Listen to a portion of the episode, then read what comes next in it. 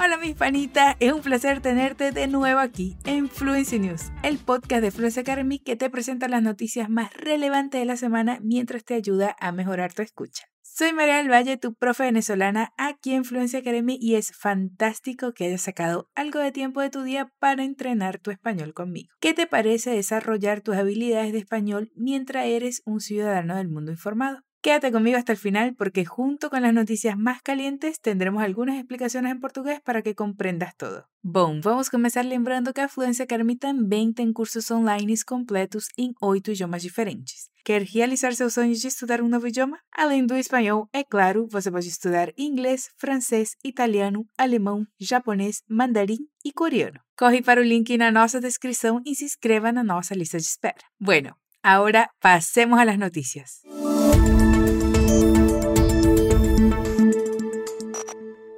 La semana pasada fue enorme para los fans de la cultura pop, así que vamos a empezar el episodio de hoy hablando de los nombres tan queridos como Stranger Things, Thor, Misión Imposible y Top Gun. Sí, después de tres largos años es hora de volver a la ciudad de Hawkins y ver qué hacen los niños del universo de Stranger Things. Pero puede que ya no sean tan niños. El nuevo tráiler de una de las series más exitosas de Netflix dura poco más de un minuto y no desvela mucho sobre la historia, pero sí nos muestra una idea de lo intensa que va a ser la nueva temporada y de lo mucho que han crecido los niños. Otra cosa que llamó la atención del público fue la revelación de que la temporada va a estar dividida en dos volúmenes, el primero de siete episodios y el segundo de solo dos. Todos los episodios durarán más de una hora y el final de la temporada tendrá la friolera de 2 horas y 30 minutos, más largo que muchas películas disponibles en el servicio de streaming. De un estudio totalmente diferente tenemos a Marvel, dejando caer un tráiler más de Thor, Amor y Trueno. Y los fans no pudieron evitar notar la intensa influencia de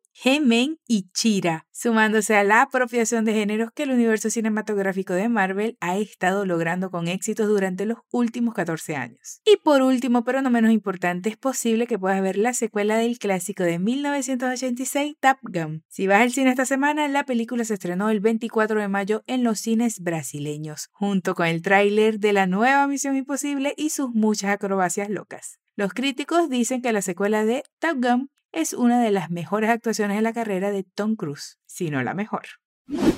Você deve ter visto que nessa notícia apareceu algumas vezes a palavra sequela. No português, nós temos essa palavra escrita com QU, sequela, mas ela é usada com sentido de efeito de algum acidente, cirurgia ou doença, que deixam marcas, sequelas. Porém, aqui nessa notícia, sequela significa uma continuação, a continuação do filme Top Gun. Tá curtindo esse episódio? Acompanhe a gente no nosso Instagram, arroba Espanhol. E também nas páginas dos nossos outros sete idiomas. Você encontra o link de todos na descrição. Pasando al segundo titular, tenemos una noticia impactante, pero en el buen sentido. Se ha encontrado un antiguo bosque en el fondo de un enorme sumidero en China. Antes da gente começar a próxima notícia, deixa eu te lembrar dos nossos outros podcasts. Não deixe de conferir, pois a gente fez com muito carinho para você conseguir inserir o espanhol no seu cotidiano. E olha que legal! Tem episódios novos toda semana. Além do Fluency News, tem o Walking Talk Essential toda quarta-feira. Walking Talk Level Up toda quinta-feira. Quer focar em pronúncia, cultura, vocabulário, expressões ou business? Te esperamos sexta-feira com Pronunciation Vocab, Culture Talk, Infinity Vocab, Like an Aphid y Go Getter.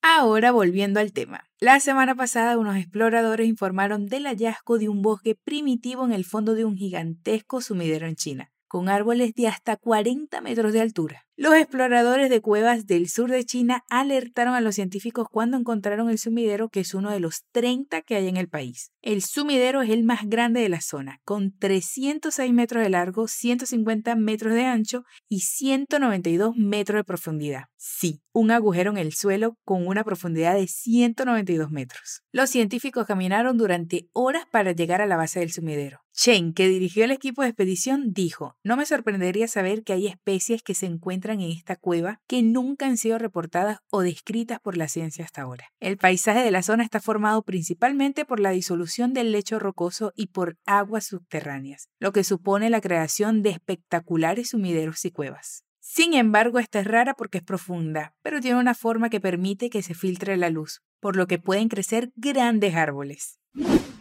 Você sabe a diferença entre largo e ancho? Ah, é fácil, né? Largo é largo. Não. A tradução de largo é comprido, vem de comprimento. E ancho, que é largo, de largura.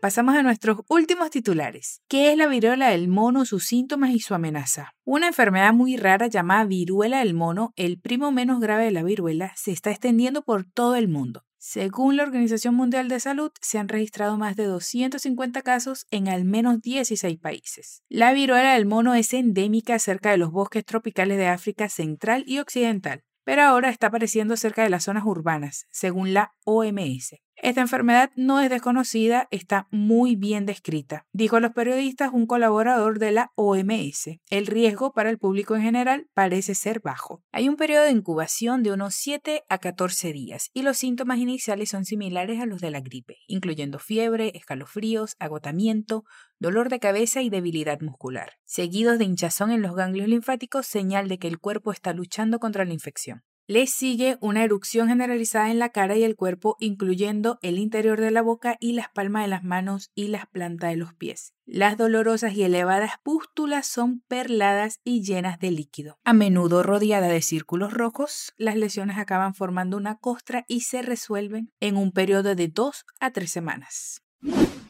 Menudo, no se reprima, no se reprima. Oh. Não, eu não estou falando dos menudos e sim da expressão a menudo, que em espanhol significa o mesmo que com frequência. Frequentemente, ou seja, as pústulas dolorosas e elevadas são peroladas e cheias de líquido, frequentemente cercadas por círculos vermelhos.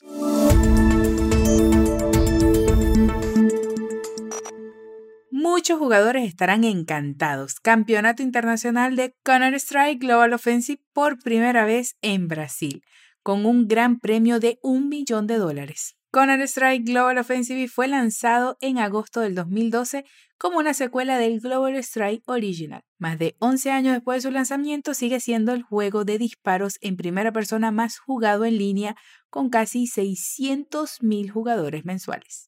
La popularidad de este juego es tal que reúne a miles de jugadores en competiciones mundiales cada año, en la carrera por enormes premios de dinero. Y sí, por fin le toca a Brasil acoger el campeonato. Además, será la primera vez que el evento se celebre en Sudamérica los partidos tendrán lugar de 10 al 13 de noviembre de este año. Pero lamentablemente, panita, si no has comprado tus entradas, ya están agotadas. ¡Qué rápido! Los jugadores brasileños han ganado el campeonato en dos ocasiones y el país cuenta con una de las aficiones más numerosas y apasionadas del mundo. Tener el evento en Brasil ha sido durante mucho tiempo un sueño. Uno que casi se hizo realidad en 2020, pero tuvo que ser pospuesto debido a la pandemia. Você sabe como falar das datas em que eventos acontecerão em espanhol? No português é muito comum usar o verbo ocorrer. Este evento ocorrerá nos dias, mas em espanhol usamos uma expressão um pouco diferente. Se usa o verbo tener, conjugado no futuro, ou no passado se o evento já aconteceu. Mas lugar, ou seja, tendrán lugar del 10 al 13 de noviembre.